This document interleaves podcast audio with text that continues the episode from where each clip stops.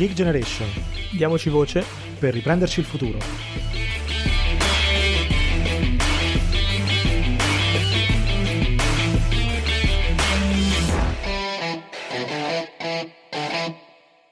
Bentornati su The Geek Generation, io sono Riccardo, qui con me come al solito c'è Mario. Ciao Mario. Ciao a tutti. Eccoci qui. Allora, oggi siamo a un nuovo capitolo di Tortuga Bay, la nostra rubrica con insomma il think tank di cui possiamo dire Mario siamo un po' innamorati dai. Assolutamente.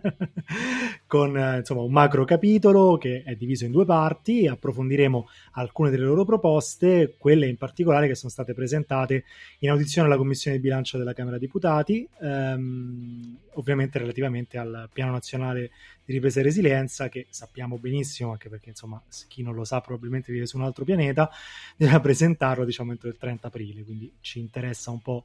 discutere e capire quali sono state le proposte. In particolare discuteremo delle missioni 4 e 5 del piano come è strutturato insomma poi eh, vedremo tutto quanto nel dettaglio. Il tema di oggi, di questa puntata in particolare, è proprio la missione 4 che si concentra sul diritto allo studio e sull'attrazione dei talenti stranieri nell'ottica di incentivare la ricerca e l'innovazione in Italia. Non lo facciamo io e Mario, ma lo facciamo come al solito con un ospite che viene proprio da, da Think Tortuga che Mario ti lascio introdurre. Sì, molto volentieri, intanto eh, confermo anch'io di essere molto contento di, insomma, che ripata Tortuga Bay eh, nel nuovo anno e appunto come dicevi questa è la prima parte di due parti che faremo eh, dedicate al tema del piano nazionale di resilienza Oggi appunto ci occupiamo della missione 4 e lo facciamo con Elia Bidut che è eh, appunto membro di Tortuga. Eh, nella vita, ora lasciate la parola a Elia per presentarti, introduco solo appunto un minimo di eh,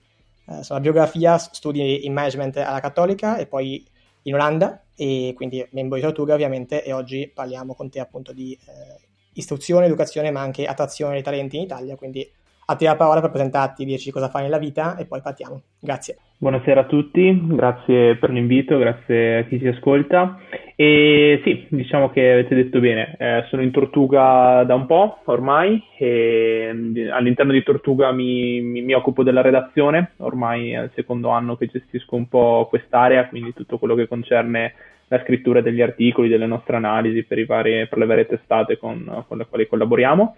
E um, al di fuori di Tortuga, come, come detto, diciamo che sono un po' l'outsider del gruppo di economisti di Tortuga, essendo uno studente di management, sono un po' la minoranza, un po' l'outlier, ma, ma, ma va bene così perché ci, ci, piace la varietà. E sono studente in cattolica, sto chiudendo proprio adesso la magistrale, siamo agli sgoccioli, tra poco sarò sul job market, quindi vedremo, lo vivrò in prima persona questo job market nell'era del Covid e cos'altro? Mi piace suonare, suono la chitarra, il piano, la batteria, vivo al mare, quindi diciamo che il Covid non è stato poi così male qui, per fortuna, devo dire la verità. E, e niente, grazie mille dell'invito e di questa bella chiacchierata che ci faremo. Grazie a te Elia.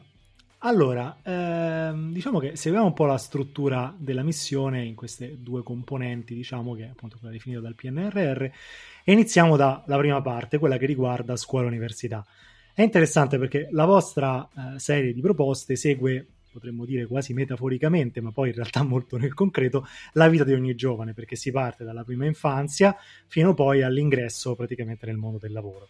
All'inizio quindi si tratta in particolare il tema degli asili nido, che è un argomento, mi viene a dire, sempre molto caldo nel dibattito pubblico, un po' da,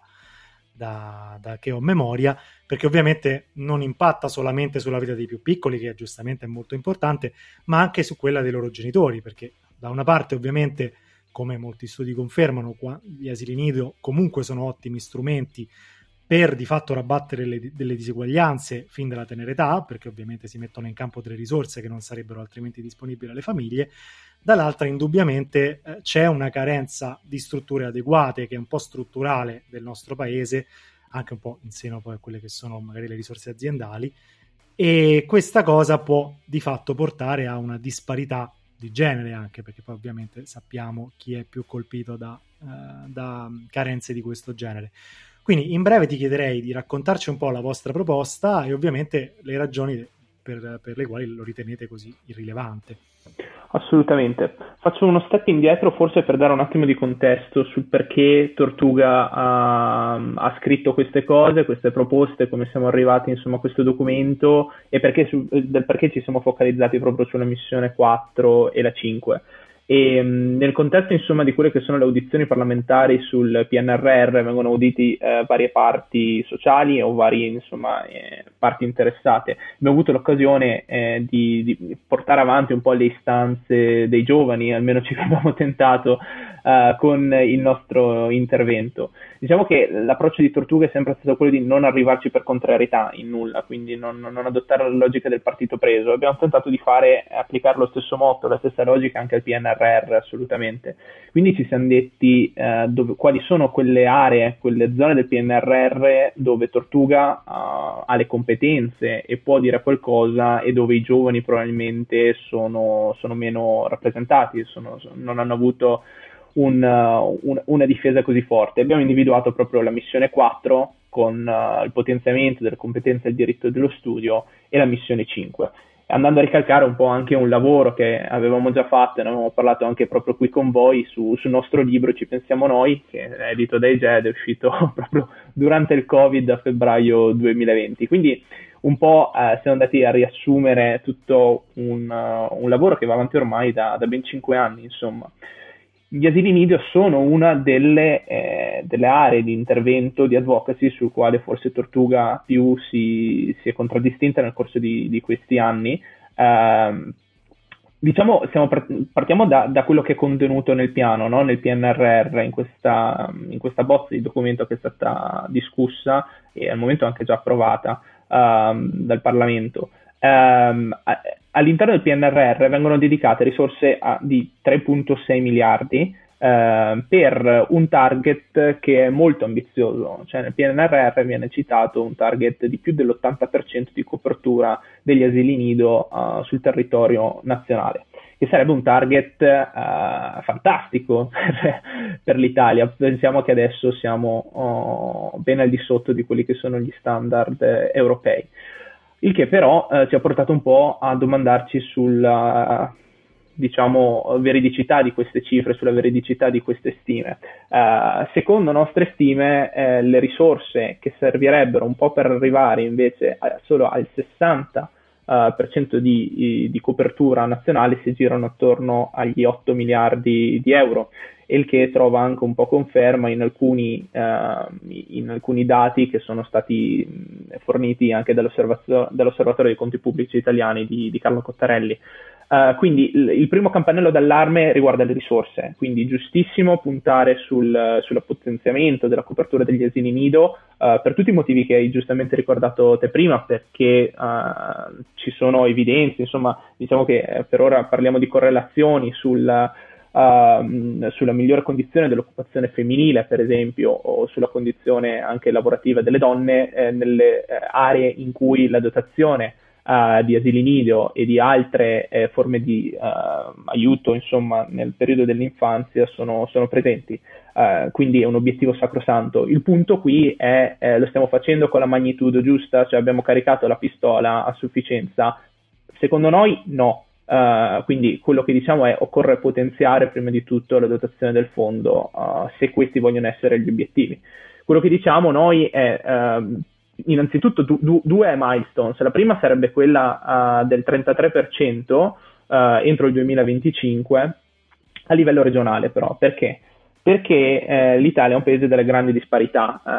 in tutto, compreso in questo argomento. E quindi ci sono regioni che hanno già fatto molto bene, pensiamo all'Emilia Romagna, all'Umbria, dove quello che è, è questa soglia del 33% che era già stata eh, identificata in un Consiglio europeo uh, più di dieci anni fa sostanzialmente è già stata raggiunta ed è un po' il benchmark per tutta Europa, ma ci sono altri stati e altre regioni, scusate, eh, che, eh, che, fanno molta più fatica, soprattutto al sud. Quindi il, la lente di, di, di, osservazione qui non deve essere la media nazionale, ma deve essere il target regionale dal nostro punto di vista. Quindi questo è il primo punto. La seconda milestone da raggiungere è poi eh, ampliare quindi p- puntare a una copertura più o meno del 60% entro il 2030, che era quanto era stato già detto anche dal, dal piano Coleao. a suo tempo. Quindi eh, queste sono le nostre due leve su, su, questo, su, questa, su questa misura qua. Um, altra cosa importante però è che eh, non si può pensare di risolvere il problema uh, intervenendo uh, solamente sugli asili nido, ci devono, ci, devono, essere degli interventi coerenti, un po' di sistema che vadano a abbracciare uh, quello che possono essere eh, sia il tema del, dell'infanzia sia il tema del sostegno all'occupazione femminile. Quindi questo deve, deve essere uno degli interventi in un più ampio e coerente progetto di aiuti. Insomma. Sì, molto chiaro e eh, insomma, come dire, eh, come diceva anche Riccardo prima, sono insomma, temi di cui si parla sempre. Adesso abbiamo un'opportunità importante con queste risorse che stanno arrivando, quindi io credo che sia molto importante, eh, come fate voi, appunto, andare a dare indicazioni molto chiare, molto circostanziate, perché il rischio poi se no è che a forza di slogan, come abbiamo visto in questi mesi, poi si vada a finire nel nulla. Invece, insomma, eh, darsi degli obiettivi chiari anche a livello regionale, come giustamente sottolineavi, è fondamentale in un paese come l'Italia che eh, appunto è ancora fortemente spaccato e diviso. E tra l'altro eh, mi ricollego a questo perché poi proseguendo in quel viaggio ideale che stiamo facendo nella vita di ogni giovane, diciamo, eh, si arriva poi a un altro tema, quindi passiamo alla scuola dell'obbligo e arriviamo a un tema che eh, credo sia molto chiaro ormai a chi ci ascolta, che sta molto a cuore a noi qui a The Generation, che è il tema della valutazione e dei, dei progressi dei studenti e in particolare tutto quello che è l'orientamento scolastico e poi anche post scolastico, quindi per passare da scuola a eh, istruzione terziaria, diciamo. Ne, già ne abbiamo parlato appunto nel, nel, primo capitolo di questa rubrica, quindi eh, con, eh, dedicata diciamo al tema scolastico, appunto, è un tema cruciale perché ovviamente ormai è lampante che sia alla base eh, del dramma del, de, dello skill mismatch che riguarda eh, il nostro paese in modo eh, insomma, molto netto e in particolare i, i giovani italiani. Quindi su questo chiedo a voi come proponete di utilizzare le risorse che stanno arrivando dall'Europa e speriamo arriveranno presto per affrontare questa questione appunto della carenza nel sistema di orientamento italiano. Assolutamente, guarda, questa è una questione che io ho molto a cuore anche perché nel libro di Tortuga, eh, nel capitolo 7 dove parlavamo un po' del mondo del lavoro, mi sono occupato io della parte sullo skill mismatch all'epoca, quindi è proprio un tema che sento molto molto vicino. Eh, nuovamente, vediamo cosa c'è nel piano e vediamo quello che si potrebbe fare. Eh, il piano per l'orientamento bisogna dire che fa abbastanza, eh, vengono, vengono, potenziate le ore dedicate all'orientamento scolastico per eh, il, le scuole secondarie, per esempio, si propone l'inserimento di numerose, direi, piattaforme di orientamento, eh, alcune dedicate, per esempio, anche solo al, um, agli istituti tecnici superiori, quindi c'è una forma di orientamento sia alla, alla formazione, all'istruzione, quindi tra, tra, le scuole secondarie e poi l'istruzione terziaria universitaria, e, e, poi anche un orientamento al lavoro, quindi vengono abbracciate entrambe le problematiche. Eh, qual è eh, qui, eh, secondo, secondo, noi, eh, il problema? Eh, è nuovamente un po' oh, la tendenza di eh, non accentrare le misure, quindi se in economia in Tortuga mi hanno insegnato, io purtroppo non, non sono un esperto, eh, per ogni problema eh, si utilizza un, uno strumento, insomma. Eh, e questo deve essere, ehm, deve essere, riportato anche nel caso dell'orientamento scolastico, perché ehm, creare molteplici piattaforme quando ne basta una sostanzialmente. Qual è il valore della duplicazione di queste piattaforme? Quindi in Tortuga uh, e nel documento del, lasciato in memoria un po' alle camere quello che diciamo è, è questo. Uh, c'è un patrimonio di dati incredibile che sono già a disposizione, che però sono dispersi tra Istat, tra il MIUR, quindi il Ministero dell'Istruzione, tra, la, tra l'AMPAL, per esempio, il Ministero del Lavoro, Uh, dati che al momento non sono integrati uh, e questo è il primo grande campanello d'allarme e, e qui quindi l'interoperabilità delle piattaforme, dei database è un punto essenziale eh, che viene sviluppato però nella componente della digitalizzazione riguardo proprio il capitolo sulla, sulla pubblica amministrazione, ma qua deve trovare anche poi risonanza nella, nell'approccio alla, all'uso, alla valorizzazione del dato, quindi non basta metterlo in, eh, in condivisione, occorre poi creare anche dei servizi, delle piattaforme, quindi anche quelli di orientamento che facciano leva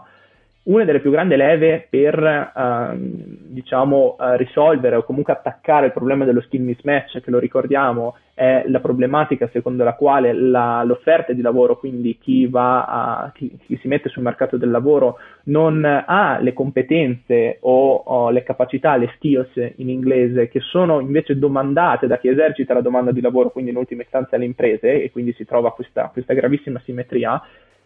è proprio quella della, dell'informazione. Se noi possiamo agire ex ante, fornendo delle informazioni il più possibile complete, il più possibile aggiornate, il più possibile dettagliate sullo stato della domanda di lavoro da parte delle imprese, dell'evoluzione del mercato del lavoro. Faccio per esempio uh, un esempio, uh, il report Union Camera Excelsior è un report che viene eh, fatto ogni anno e che va ad analizzare quello che è la domanda di lavoro uh, delle imprese nei, negli anni seguenti, nel quale si, si, si vanno proprio a quantificare in termini di flussi quelle che saranno le professioni più domandate. Eh, sono dati che eh, sono essenziali e sono dati che però sono pochissimo diffusi e questo è un delitto dal nostro punto di vista. L'accentramento di questo tipo di informazioni in una piattaforma dove uno studente, un, giov- un giovane, un lavoratore possa entrare e vedere con facilità eh, anche con una buona user experience, perché poi eh, qua è, è, fondamentale parlare anche di questo, eh, quale, sia, quale, sia, lo stato del mercato del lavoro e quali possano essere le scelte che possono avvantaggiare di più un giovane nello stato del, merc- nello stato del, nel mercato del lavoro attuale, beh, questo può essere una vera chiave di, di volta, insomma, per tutte quelle che poi sono le politiche e l'orientamento. E al momento in Italia manca un approccio di questo tipo. Uh, ci sono già piattaforme che sono Io Studio, che è gestito dal MIUR, uh, soggetti privati come per esempio Alma Laurea, che già possiedono dati ma non sono messi in comunicazione. Quindi quello che diciamo è, è un progetto su larga scala, bisogna mettere in, inter- in l'interoperabilità delle piattaforme, bisogna pensare a un ownership poi di un soggetto che si prenda la responsabilità di gestire la piattaforma, potrebbe essere il MIUR, potrebbe essere uh, il Ministero del Lavoro, insomma utilizziamo l'occasione del PNRR, del Next Generation EU per parlare di questa cosa. Non serve mettere giù 30 piattaforme, tre piattaforme diverse con dati simili, facciamole una, facciamole bene, ma facciamole ora, no? Questo è un po' il nostro approccio. Assolutamente sì, sono, sono d'accordo. Tante volte quando si parla di, di dati, diciamo, si, si, rischia poi di, di, di diciamo, complicare in maniera non necessaria la situazione, quando insomma il, l'intento sarebbe un altro. Eh, senti, contemporaneamente però insomma, bisogna anche agire un po' sull'altro, chiamiamolo fronte, no, di questo sistema scolastico, cioè gli insegnanti. Eh, noi, insomma, in passato in diversi episodi abbiamo un po' sottolineato, alcuni anche con Tortuga, quanto comunque la scuola italiana abbia un po' di problemi, se non altro per essere poco flessibile ai cambiamenti, insomma lo dicono tanti indicatori, tra i quali insomma eh, test diffusi a livello internazionale come per esempio l'Invalsi. Eh, però, diciamo, tra le altre cose, un tema che forse tiene sempre banco, diciamo, e devo dire anche recentemente, è anche un po' il tema del contratto degli insegnanti, che da una parte vede gli stipendi dei docenti italiani tra i più bassi in Europa, insomma se vediamo eh, i dati eh, OXE sul rapporto Educational Glance 2020, la differenza con altri grandi paesi europei a praticamente tutti i livelli è abbastanza chiara, dall'altra però abbiamo un contratto che è legato di fatto esclusivamente all'anzianità, cioè non, non si riesce a trovare un meccanismo per connettere un po' eh, la retribuzione a forme specifiche che siano di risultato o di merito, anche per una resistenza insomma abbastanza storica di alcune parti sociali. Noi pensiamo che sia un po' il momento diciamo di cambiare, il problema diciamo è un po' come facciamo, come si potrebbe trovare un po' la quadra di questa situazione. È una domanda un po' da un milione di dollari in Italia. allora, eh, il tema del, degli insegnanti e poi del, della scuola è uno di, di, quelli su cui Tortuga si, si è spesa e si sta spendendo di più assolutamente. È un problema molto complesso perché eh, vede in gioco, come ricordavi eh, bene te, uh, un tema cruciale che è quello del, della, del, del, contratto, insomma, del contratto degli insegnanti. Al momento è vero, il contratto degli insegnanti è quasi totalmente basato sulla, sull'anzianità. Ad oggi eh, ci sono sette fasce di anzianità che prevedono poi degli, degli, scatti, degli scatti salariali. Quello che manca, eh, ed è anche vero che eh, gli stipendi degli insegnanti sono tra l'altro tra i più bassi d'Europa, quindi un po' la convenienza eh, ad essere insegnante in Italia è sicuramente inferiore rispetto ad altre nazioni europee. Dove sta uh, la chiave? La chiave secondo noi potrebbe stare eh, nell'agire proprio su queste due leve. Da, un, da una parte occorre eh, pagare gli insegnanti di più, c'è poco da fare. Eh, bisogna entrare nell'ottica che, che, l'insegnamento non è un lavoro uh, secondario, è un lavoro fondamentale perché se vogliamo investire nelle, nuove, nelle future generazioni eh, occorre anche dotare uh, chi dovrà formare queste future generazioni del, degli incentivi per farlo al meglio. Eh, ma proprio parlando di incentivi, occorre però inserire nella formulazione di quello che deve essere poi il salario di, di un insegnante, secondo noi, anche una parte meritocratica. Quindi ci, dovrà, ci deve essere una fase di valutazione del, degli, degli, insegnanti anche e non solo uh, de, degli studenti. La, la, valutazione degli studenti avviene già ad oggi, per esempio, con, uh, con, uh, con le imbalsi, eh, un po' il tema della valutazione degli insegnanti è nell'aria da, da molti anni, eh, dicendolo un po' così provocatoriamente, eh, ci sono forti resistenze sindacali, lo abbiamo visto anche in questi giorni, per esempio con la proposta del, del, presidente incaricato Mario Draghi di estendere, una cosa che anche noi di Tortuga dicevamo, il periodo di, di, di studio anche Uh, almeno per le, per, per le, scuole secondarie al mese di giugno uh, i sindacati sono saltati sulla sedia subito Uh, ma perché è importante? Uh, perché eh, beh, naturalmente eh, vediamo una premialità qui, eh, chi eh, si impegna di più tra gli insegnanti che possono raggiungere degli obiettivi migliori è giusto che vengano anche remunerati per questo impegno rispetto, rispetto alla media. Uh, dall'altra parte però ci sarebbe un po' anche uh, come dire, uh, l'accettazione di, di, di, una piccola rivoluzione in sede scolastica, cioè quello che, dic- quello che diciamo in Tortuga è, è, spingere verso la decentralizzazione, quindi ehm, smuoversi da quello che è l'accentramento delle risorse del sistema scolastico a Roma, quindi in sede del MIUR, ma delegare maggiormente responsabilità alle singole scuole che sono sul territorio, che sanno quelle che sono le reali necessità. Pensiamo anche alla gestione dei docenti, che adesso è centralizzata al Ministero dell'Istruzione, che difficilmente conosce e comprende quelle che sono le esigenze e le mancanze di ogni singolo, di ogni singolo istituto. È un, un assetto organizzativo uh, un po' uh, come dire ingessato. La decentralizzazione va verso invece una maggiore risposta alle esigenze del, del territorio eh, e quindi la decentralizzazione significa allocare maggiori fondi alle, alle, singole, alle singole, scuole. Eh, in questo caso quello che diciamo noi vorremmo canalizzare un po' le risorse del Next Generation EU alle scuole in proporzione al numero di studenti con delle maggiorazioni che poi sono basate sulla concentrazione anche di studenti senza, senza cittadinanza. Uh, in questo modo potremmo incentivare un po' le scuole a contrastare l'abbandono scolastico che è acuito uh, proprio per quelli che sono uh, gli studenti senza, senza, cittadinanza.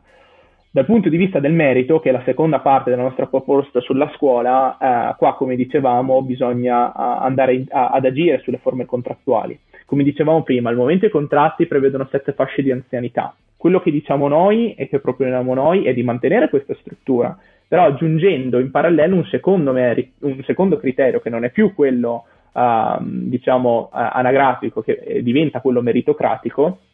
con un, intre- con un incremento poi dello stipendio lordo da uno scaglione all'altro del 15% e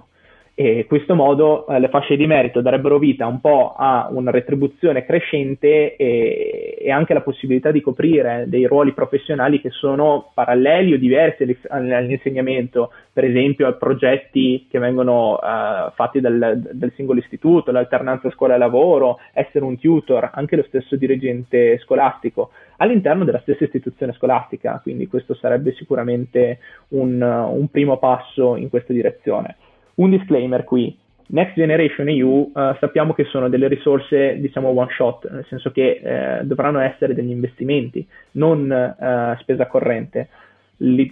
la gestione, diciamo l'utilizzo di questi fondi in, verso questi tipi di, di, di destinazioni invece è, pro, è, più propriamente una spesa corrente. Quindi qua nel momento in cui eh, si, si, si, decide di andare in questa direzione occorrerà anche intervenire in sede di, di legge di bilancio.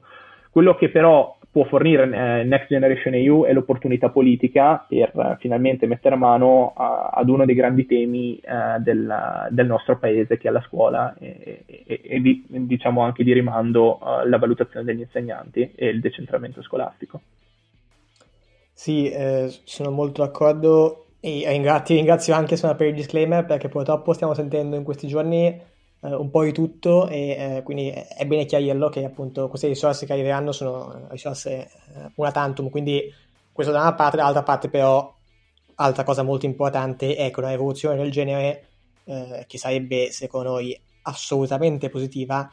è una rivoluzione che non va contro gli insegnanti ma va secondo noi a favore degli insegnanti. In particolare di quei insegnanti più giovani che entrano se riescono a entrare passando i concorsi eh, molto motivati, molto vogliosi di eh, fare il loro lavoro al meglio a cui oggi non viene riconosciuto questo quindi eh, questi criteri sono utili per quel motivo lì per salvaguardare queste persone e per evitare anche di demotivare persone che entrano eh, oggi nel mondo della scuola. Quindi questo è importante dirlo perché appunto poi certi messaggi passano male nel dibattito, eh, passano in modo insomma univoco, anche insomma per alcune tensioni, come dicevamo prima, eh, di un sistema che spesso eh, è un po' reticente a cambiare, quindi eh, è molto importante invece che passi questo messaggio. Quindi, eh, a onore del vero, diciamo, la, la, la, tentazione dell'assalto alla diligenza sui fondi è un po' passata, devo dire, fortunatamente. Però diciamo, bisog- è sempre giusto fare queste specifiche perché bisogna un po' riportare i piedi per terra ogni tanto. Comunque passiamo invece alla terza eh, parte della formazione di ogni persona, che è quella appunto che può essere università o anche ITS, ora noi ci occupiamo dell'università,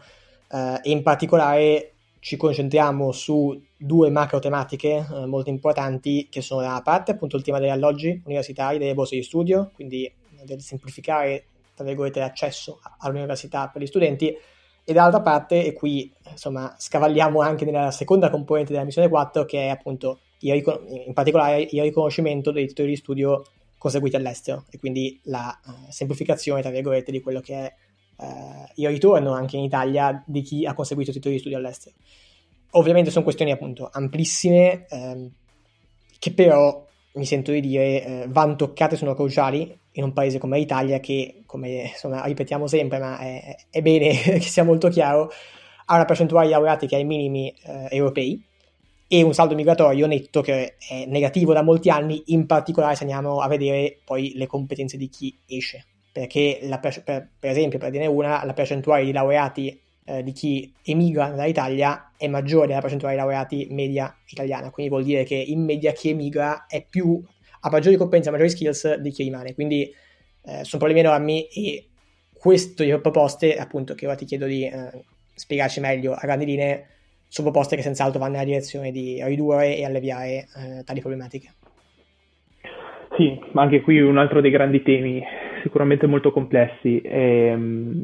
in Tortuga abbiamo tentato di osservarlo in connessione a quanto, a quanto c'è nel PNRR. Nel PNRR. E uno dei temi affrontati è quello del diritto allo studio, quindi sostanzialmente la destinazione di risorse per sostenere giovani studenti alla, alla formazione prevalentemente universitaria in questo caso. Uh, hai fatto bene a ricordare gli ITS che sono una parte essenziale, fondamentale del discorso, uh, probabilmente non ne abbiamo il tempo uh, per, per, parlarne ora, però eh, ricordiamoci che eh, dopo diciamo, le scuole superiori, il ciclo di, di istruzione secondario non c'è solo l'università in Italia e non dovrebbe essere così. Detto questo, ehm, la prima parte riguarda quello del diritto allo studio, come dicevamo, quindi eh, co- cosa c'è prevalentemente nel PNRR? Uh, beh, sostanzialmente vi, vi, sono molti aiuti uh, per quanto riguarda uh, il sostentamento riguard- sulla parte delle tasse universitarie. Um, un po' di, di, di dati però su, su, su, quello che è oggi il mondo degli, degli universitari in Italia, un po' rispetto all'Europa. Uh, in Italia noi abbiamo uno dei tassi di studenti fuori sede che sono tra i più, tra, tra i più bassi d'Europa. Uh, per esempio, il 69% degli studenti italiani abita ancora con i genitori mentre frequenta l'università, uh, men- contro il 36% della, della media europea. Uh, se guardiamo invece agli alloggi per studenti, quindi uh, gli alloggi che sono uh, creati con lo scopo solo di so- sostanzialmente dare una casa a studenti tendenzialmente fuori sede, in Italia abbiamo 48.000 posti contro per esempio i 160.000 circa della Francia o i quasi 200.000 della Germania, quindi siamo proprio in scale di, di grandezza completamente differenti. Eh, in questo caso poi guardiamo anche la qualità. Uh, se pensiamo ai, approssimiamo i 50.000 posti uh, italiani, uh, più o meno solo il 3% della popolazione universitaria italiana riesce a trovare un posto in uno studentato contro una media europea del 18%. Quindi non solo pochi posti, ma poco, pochi posti anche molto mal eh, gestiti da, da, questo punto di vista. Quindi quello che eh, ne emerge sostanzialmente è un problema uh, di housing, è un problema di uh,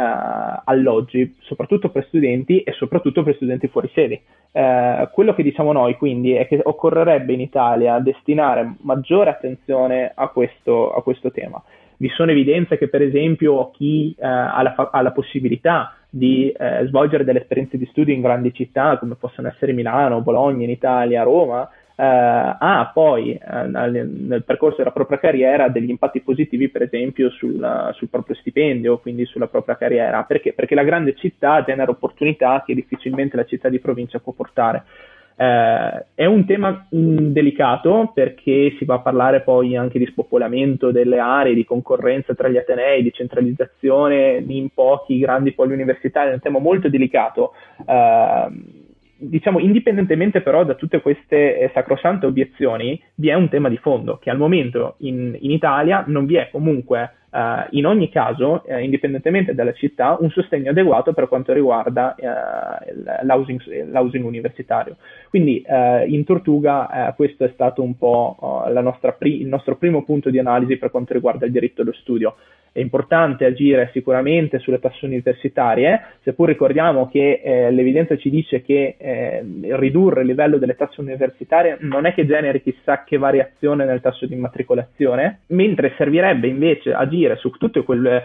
condizioni di contesto, pensiamo uh, alla difficoltà di trovare uh, una casa in certe città italiane, non lo so, la butto lì, Milano, Bologna, dove c'è un mer- adesso no col Covid, ma prima c'era un, un, un mercato uh, molto dinamico, molto concorrenziale, con, con, anche degli affitti molto alti rispetto alla media di altre città italiane che naturalmente creavano una selezione per, per alcuni tipi di, di, di, studenti. C'è chi si può permettere, e tendenzialmente chi ha già un'estrazione, un, un, contesto familiare più ricco, più agiato, di andare a, a, studiare nelle grandi città italiane e chi purtroppo non ha la dotazione anche finanziaria per permettersi opportunità che in media possono generare poi del, degli impatti positivi sul proprio percorso di carriera. Quindi non pensiamo solo all'università uguale tasse, pensiamo anche all'università come tutto il contesto che sta attorno all'università, di cui l'housing sociale, se io non ho una casa non è che vado a studiare fuori casa, eh. quindi questa è, è, è, la prima,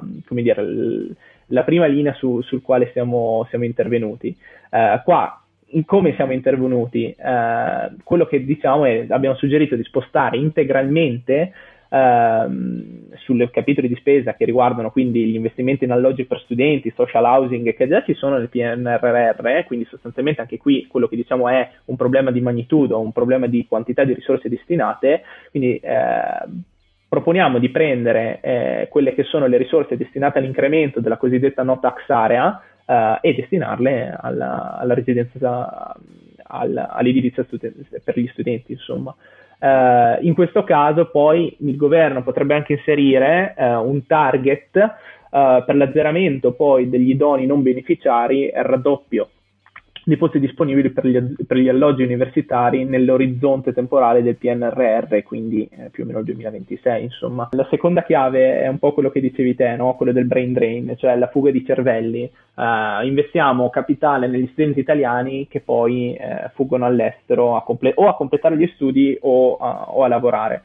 Uh, qui um, è, un, è, un, tema che a Tortuga sta, sta molto caro, uh, ne abbiamo scritto anche in un report l'altro anno, ne abbiamo discusso nel nostro libro, ma uh, sostanzialmente dove sta la problematica principale? Um, sta nel fatto che non ci sono grandi condizioni di nuovo di contesto per permettere da una parte di internazionalizzare un po' gli atenei italiani eh, e dall'altra di incentivare studenti stranieri a venire in Italia. Uh, la chiave dal nostro punto di vista non deve essere quella di impedire agli italiani di andare ad arricchirsi all'estero, perché questo che si fa, arricchirsi eh, non solo in, in, termini economici, ma anche in termini umani, professionali, eh, ci sono esperienze che sono eh, incomparabili, eh, anche per quello che ne, ne, deriva dallo scambio culturale, dal, dal, conoscere realtà distanti, ma dobbiamo essere noi più bravi ad, ad, attrarre chi in Italia vorrebbe venire e vorrebbe venire a lavorare, a vivere, anche noi abbiamo dei grandissimi punti di forza, va, va creato un contesto che faciliti questo tipo, questo tipo di interventi, quindi la chiave non è bloccare l'uscita, ma incentivare l'ingresso, incentivare l'entrata. Um, qua cosa si potrebbe fare, per esempio? Beh, eh, la, la, prima cosa sostanzialmente è introdurre una riforma dei processi di riconoscimento dei titoli di studio acquisiti all'estero, perché c'è, c'è, c'è il classico fenomeno di chi uh, ha investito, uh, si è speso per nell'estero, vorrebbe tornare, ma poi ha un titolo di studio che eh, non viene riconosciuto, per esempio, per i concorsi della pubblica amministrazione uh, italiana e, e bisogna barcamenarsi tra uh, delle procedure molto lunghe e sicuramente non, non, convenienti. Quindi bisogna trovare una procedura standard, breve, con bassi costi amministrativi che, che, che permetta uh, chi, di, agli italiani che sono andati all'estero a formarsi e che vogliono tornare di farlo senza troppi problemi. Uh, poi parlavamo invece di come creare un, le condizioni di contesto per far sì che gli atenei italiani diventano più internazionali. Qui, mh, per esempio, uh, un'azione è quella di estendere al personale universitario il criterio di internazionalizzazione delle università che è già prevista dall'ANVUR per facilitare il reclutamento di docenti stranieri. Uh, in Italia c'è una faculty, quindi l'insieme di professori, uh, di docenti, che ancora ha trazione quasi totalmente italiana. Ci sono pochi uh, le università con una faculty con, studenti, con professori che sono docenti stranieri e soprattutto quelli che magari poi sono full professor, quindi hanno la cattedra e non sono uh, dei visiting professor o, o passano insomma dei, dei, periodi a contratto. E vi è poi il tema di garantire anche una maggiore erogazione di lauree, anche triennali, soprattutto triennali già in lingua inglese, perché eh, se ci sono studenti stranieri che vogliono venire a studiare in Italia, eh, chiaramente spesso non sanno l'italiano e, e soprattutto eh, è un vantaggio anche per noi italiani imparare subito a ragionare con, con la lingua mondiale che è, che è, l'inglese. Un'altra azione è quello di, uh, per esempio, un programma di visti di lavoro per gli studenti extraeuropei, un visto che deve essere molto uh, veloce, eh, facile da ottenere e, e, come dicevamo prima, uh, standardizzato da, da, questo punto di vista. Quindi, uh, riassumendo, l'idea è quello di incentivare l'ingresso e mm, per incentivare l'ingresso occorre agire su quelle condizioni di contesto che fanno sì che eh, sia gli studenti italiani che gli esteri che vengono in Italia possano godere di, di servizi più, più in linea con la media europea, insomma. Certo. Insomma, mi sembra che il punto centrale, soprattutto della prima parte, che è quella che secondo me è più interessante, a livello personale è che appunto le scelte di vita diciamo non, non, si governano, si possono creare le condizioni per fare in modo che si possa diciamo riuscire ad attrarre di più, però non si può costringere o peggio ancora colpevolizzare le persone perché fanno scelte di vita diverse, quindi su questo sono assolutamente d'accordo. Ultima cosa, ovviamente non per ordine di importanza, ma semplicemente diciamo per ordine di scaletta, parliamo di innovazione. È un tema che insomma sia qui eh, anche con Tortuga, in realtà in passato, ma anche negli episodi più, più, recenti, penso allo scorso episodio che abbiamo fatto con Andrea Brugura, andatelo a recuperare per chi, per chi ci ascolta perché è sicuramente interessante avere un punto di vista diciamo più manageriale. Ne abbiamo insomma sicuramente parlato. Eh, nelle vostre proposte proprio sul PNRR parlate anche qui di costruire un po' le condizioni al contorno, quindi più diciamo un ecosistema che possa facilitare la creazione di realtà innovative che non magari misure più dirette. E lo si fa insomma oltre con la grande concretezza che insomma contraddistingue sempre Tortuga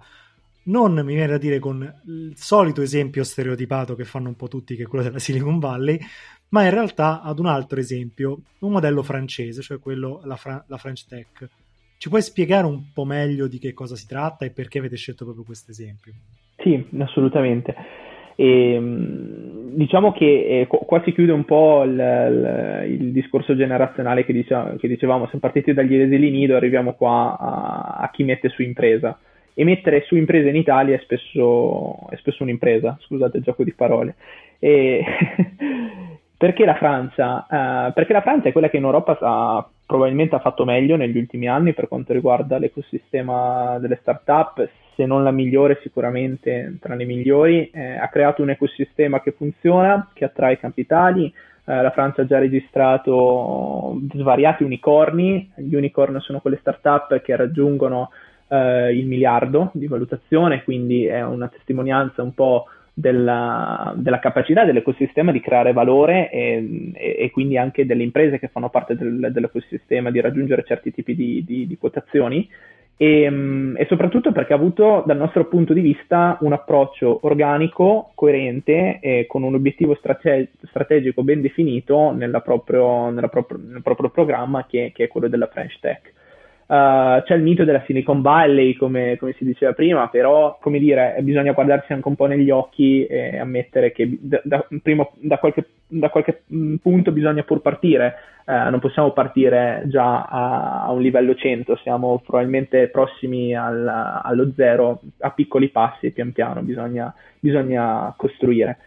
Um, perché uh, questo tipo di approccio? Beh, in Italia non, partiamo sempre da quello che c'è. Uh, in Italia non è che non si faccia nulla per le start-up, uh, ci sono vari programmi, uh, penso al Fondo Nazionale per l'Innovazione che è stato da poco lanciato da Cassa Depositi e Prestiti, che ha delle linee di fondo e anche una buona dotazione, anzi un, una dotazione consistente rispetto al mercato do, del venture capital italiano in termini proprio di, di, di milioni di euro investiti. Penso ai programmi, per esempio Smart and Start, che vengono gestiti dal, dal Mise, quindi dal Ministero per lo Sviluppo Economico, e da tutta quella poi costellazione di programmi che sono a livello regionale, che vengono gestiti dalle singole regioni. Ci sono una miriade di uh, attori per il trasferimento uh, della conoscenza, dell'innovazione in Italia. Qual è stato il problema? Nuovamente manca un approccio organico, manca un disegno complessivo, uh, manca la capacità di fare sistema. Uh, non è possibile che un giovane in Italia che voglia aprire una startup non, non abbia una pagina web dove vengano contenuti in modo chiaro, semplice, veloce tutte quelle che sono le misure di aiuto. Mettiamo anche solo diciamo dello Stato per non scendere a livello regionale, eh, stiamo con i piedi per terra, eh, che, di cui il giovane può usufruire. Perché devo andare da una parte sul sito del Mise, poi sul sito di Cassa Depositi e Prestiti, poi sul sito di qualcun altro? Perché manca un approccio unitario, perché ci sono diverse ownership di questi programmi, perché eh, non, non, non, è stato messo a sistema. Quello che ha fatto la Francia invece è stato costruire un'etichetta, perché le French Tech è un brand, hanno costruito un brand Uh, un brand che è anche un ecosistema che raccoglie uh, naturalmente le imprese, raccoglie esperti, venture capitalist, business angels, esperti del settore, uh, raccoglie anche quelli che sono poi ehm, diciamo le, le, funzioni governative, quindi quello dello Stato, ehm, raccoglie strutture, per esempio co-working, spazi di, di, di ricerca e tutto, questo, tutto quello che deve essere l'ecosistema di supporto uh, alla nascita delle imprese, quindi per i giovani le assimiliamo alle start-up per antonomasia, um, con un approccio che è coerente. Se io vado sul sito delle French Tech, mi viene detto passo a passo quali sono tutti gli insiemi di strumenti che, di cui io posso usufruire per darmi una mano. E soprattutto, nuovamente, un approccio coerente. Perché? Perché non c'è uno strumento c'è una serie di strumenti che aiutano la startup dal momento della sua nascita, e qua pensiamo per esempio eh, alla fase di seed iniziale, quando oh, si ha bisogno dei primi investimenti per uh, cominciare proprio, mettere su baracca, alla fase di crescita, uh, che può essere lo scale up, nella quale ogni strumento ha, eh, scusi, ogni uh, fase ha uno strumento adeguato, customizzato. Uh, in Italia manca questa visione unitaria, abbiamo uh, degli strumenti anche molto generosi, Smart and Start probabilmente eh, gestito dal MISE è uno degli strumenti di supporto più generosi d'Europa, uh, che però sono gestiti eh, in maniera scordinata, non, non, non, c'è un disegno di aiuto alla, alla startup. Quindi quello che abbiamo pensato è perché inventarsi qualcosa che già c'è? Prendiamo il modello francese, non bisogna fare copia e incolla, bisogna capirne le dinamiche, capirne il funzionamento, capirne la struttura, l'ownership, eh, la governance, la, il modo di gestire le misure di aiuto e centralizzare. Creiamo una struttura dove, che è responsabile del, delle misure di aiuto a, con i fondi che sono pubblici, in questo caso, alle start-up, mettendo assieme il Fondo Nazionale Innovazione, mettendo insieme i fondi del MISE, mettendo insieme i fondi che possono essere di altre agenzie, per esempio, e facilitiamo i giovani nell'avere un canale informativo dove, eh, possono, a cui si possono rivolgere per ottenere le informazioni, per ottenere i fondi. Poi la cosa molto interessante di, di Le French Tech è quello che vi dicevo del brand, dell'etichetta, perché? Perché quando si entra a far parte, quando un'impresa entra a far parte di Le French Tech, entra a far parte dell'ecosistema e, e, e l'impresa ha, ha, ha, diciamo, uh, entra a far parte della famiglia e utilizza il brand non solo in Francia, ma ovunque essa uh, vada al di fuori del mondo, perché Uh, se per esempio per motivi di sviluppo deve andare in un altro paese, entro nel mercato italiano, l'impresa francese continuerà a, a utilizzare il brand. In questo modo, se noi andiamo sul, uh, sul sito delle French Tech, vediamo che si è creato in, uh, in modo abbastanza veloce in alcuni anni un ecosistema che è diventato globale a questo punto. Uh, quindi è, è un altro, un'altra pillola, un'altra idea che non è detto che debba essere utilizzata. Quello che diciamo in Tortuga è occorre sicuramente pensare a una riformulazione e, perché no, utilizzare anche i fondi del PNRR, visto che ci sono, per compensare i buchi che al, al momento ci sono nel, negli strumenti di supporto. Uh, abbiamo abbastanza uh, strumenti nella fase di seed, copriamo bene tutta la fase di vita delle startup, lo facciamo su sufficienti linee tematiche, uh, quindi linee di investimento. se sì e se no, occorre mappare e laddove vi sia un vuoto strategico, colmare anche predisponendo nuovi strumenti che possono farsi forza del, delle risorse del PNRR. Anche perché questi sì che sono investimenti, diciamo, visto che ne parlavamo all'inizio. Esatto, questi proprio sono investimenti, sì. Sì, diciamo che nella tua risposta c'è eh, di fatto il metodo che manca secondo me a Italia, e cioè eh, mettersi lì e fare una strategia chiara, quindi che parta da un'analisi chiara della situazione e poi appunto vada a eh, darsi degli, degli, obiettivi chiari e poi appunto un modo per arrivarci. Questo oggi manca nel nostro paese, si va troppo spesso a eh, spot, a mm, qualcosa che funziona, qualcosa che funziona meno, le, le due cose non si parlano e quindi poi eh, si arriva dove siamo oggi. Giustamente, appunto, per chiudere, torno a dire anch'io che eh, apprezzo molto la scelta di eh, copiare gli altri, in questo caso i nostri vicini, eh, perché, eh, di nuovo, è una cosa che manca in Italia. Cioè, troppo spesso abbiamo questo mito dell'Italia, dell'Italia's do it better, quando invece tantissime cose vengono fatte meglio di noi in altri paesi e basterebbe iniziare a guardarsi un po' intorno, provare a copiare, provare a importare qui quelle cose e insomma eh, cercare di migliorare la situazione anche in Italia. Quindi è un ottimo modo per iniziare e speriamo ovviamente che eh, l'occasione del PNR eh, e l'occasione appunto del, di questa risorsa in arrivo eh, sia quella buona. Beh, forse l'Europa ci, dà, ci, fa un assist sulla questione del metodo, nel senso che se, esatto. se l'Italia non ce l'ha, eh, la gestione del Next Generation EU ce lo impone, quindi forse è la volta buona. Sì, diciamo che questa volta le regole del gioco giocano un po' a nostro favore, diciamo. Va bene, Elia, io ti ringrazio, è stata insomma una, una, bellissima chiacchierata, ci sarà, come abbiamo già annunciato, un secondo capitolo, quindi ti aspettiamo con ansia. Grazie a voi, grazie a tutti quelli che ci hanno sentito e alla prossima. Allora, io vi do appuntamento, oltre che ovviamente al prossimo episodio di Tortuga Bay, anche all'episodio del giovedì, eh, dove insomma trattiamo sempre le realtà interessanti che hanno a che fare con il mondo giovanile. Come sempre, giovedì dal mattino trovate disponibile il nostro podcast su tutte le piattaforme eh, diciamo più diffuse, quindi Apple Podcast, Spotify, Google Podcast, la vostra preferita, trovate tutti quanti gli indirizzi eh, al nostro link in bio su Instagram, che è il social diciamo che usiamo di più anche per fare le nostre comunicazioni, quindi seguiteci lì. Io vi ringrazio ancora una volta, vi do appuntamento al prossimo episodio e ricordate, diamoci voce per il futuro.